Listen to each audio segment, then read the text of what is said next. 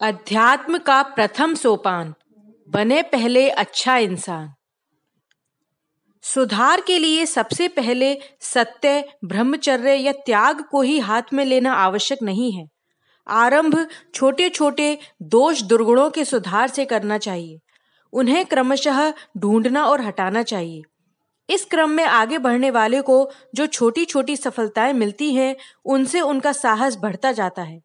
उस सुधार के जो प्रत्यक्ष लाभ मिलते हैं, उन्हें देखते हुए बड़े कदम उठाने का साहस भी होता है और उन्हें पूरा करने का मनोबल भी तब तक संचित हो चुका होता है। जो असंयम, आलस्य, आवेश, अनियमितता और अव्यवस्था की साधारण कमजोरियों को जीत नहीं सका, वह षड रिपुओं, असुरता के आक्रमणों का मुकाबला कैसे करेगा? संत, ऋषि और देवता बनने से पहले हमें मनुष्य बनना चाहिए। जिसने मनुष्यता की शिक्षा पूरी नहीं की, वह महात्मा क्या बनेगा? अध्यात्म की यात्रा का प्रथम सोपान अच्छा इंसान बनने से ही पूर्ण होता है और उसी दिशा में चलने का प्रयत्न हमें करना चाहिए। अखंड ज्योति, नवंबर 2021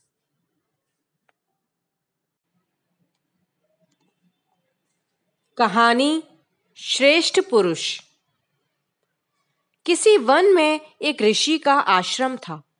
ऋषि अत्यंत वृद्ध हो गए थे, पर लोग गमन का समय निकट आता देख उन्हें चिंता होने लगी कि उनके बाद आश्रम की ज़िम्मेदारी कौन संभालेगा। इस हेतु उन्होंने अपने तीनों शिष्य, संजय, राम और मोहन की परीक्षा लेने का निश्चय किया। ऋषि ने उन तीनों को बुलाकर उनसे प्रश्न किया यदि भगवान तुम लोगों को दर्शन देकर कोई वर मांगने के लिए कहें तो तुम क्या मांगोगे?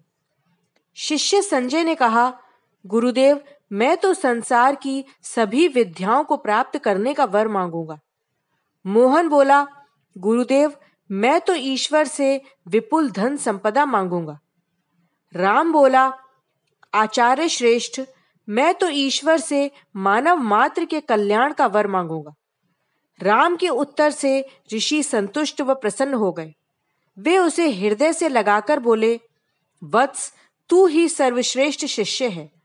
गुरु पद पर तू ही शोभित हो सकता है, तेरा कल्याण हो ऐसा कहकर गुरु ने राम को आश्रम का भावी गुरु बना दिया। श्रेष्ठ पुरुष वही होता है जो सबकी उन्नति की कामना करता है। अखंड ज्योति, नवंबर 2021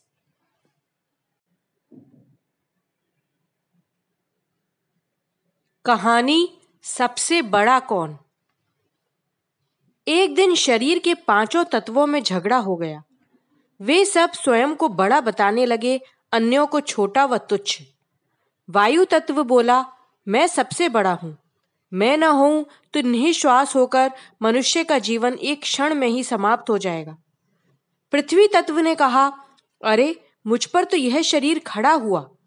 इंद्रियों का आकार न हो तो तुम सब अपनी अभिव्यक्ति कैसे कर सकोगे? जल तत्व बोला, जीवन का आधार तो मैं ही हूँ। रस न हो तो सब कुछ रसहीन हो जाएगा। अग्नि तत्व ठहाका लगाते हुए बोला, अरे, मेरी क्षमता तथा महत्व का अनुमान तो तुम लगा ही नहीं सकते। मैं न रहूँ तो यह शरीर क्षण मात्र में बर्फ़ हो जाए। आकाश तत्व हेकड़ी से बोला समस्त सूक्ष्म शक्तियों का संचालन तो मैं ही करता हूँ।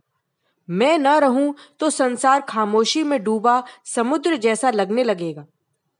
आत्मा ने चुपचाप शरीर छोड़ दिया। उन पाँचों तत्वों को विवशता पूर्वक आत्मा के साथ शरीर त्यागना पड़ा। अब उनकी समझ में आया कि असली मूल्य तो चेतना का है। प्राण चेतना के हटते ही प्राणी शव में बदल जाता है। अखंड ज्योति नवंबर 2021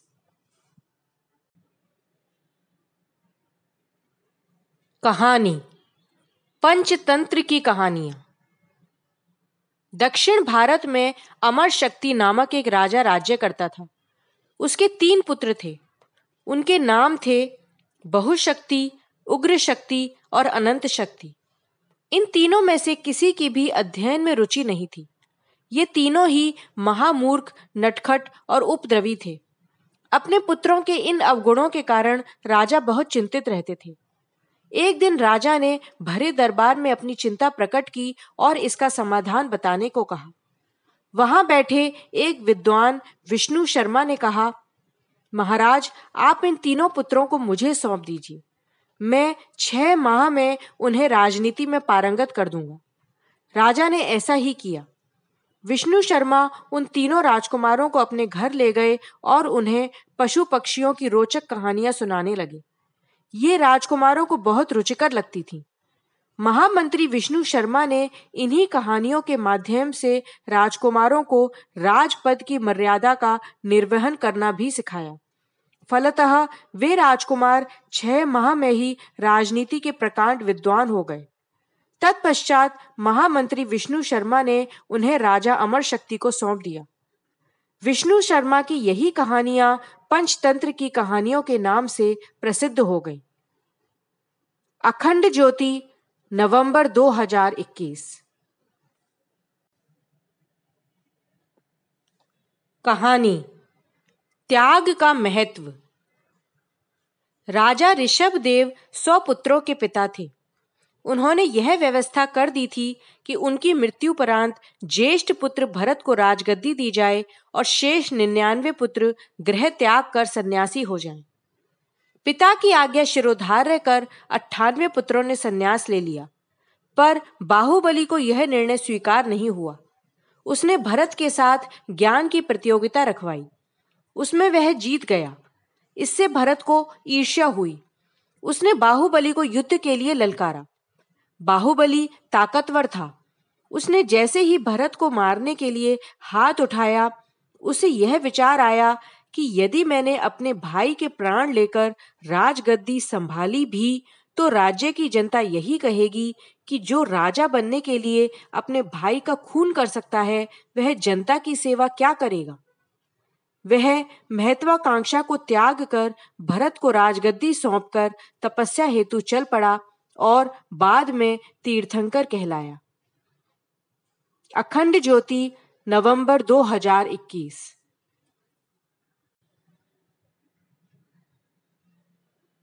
कहानी, दिखावे की भक्ति।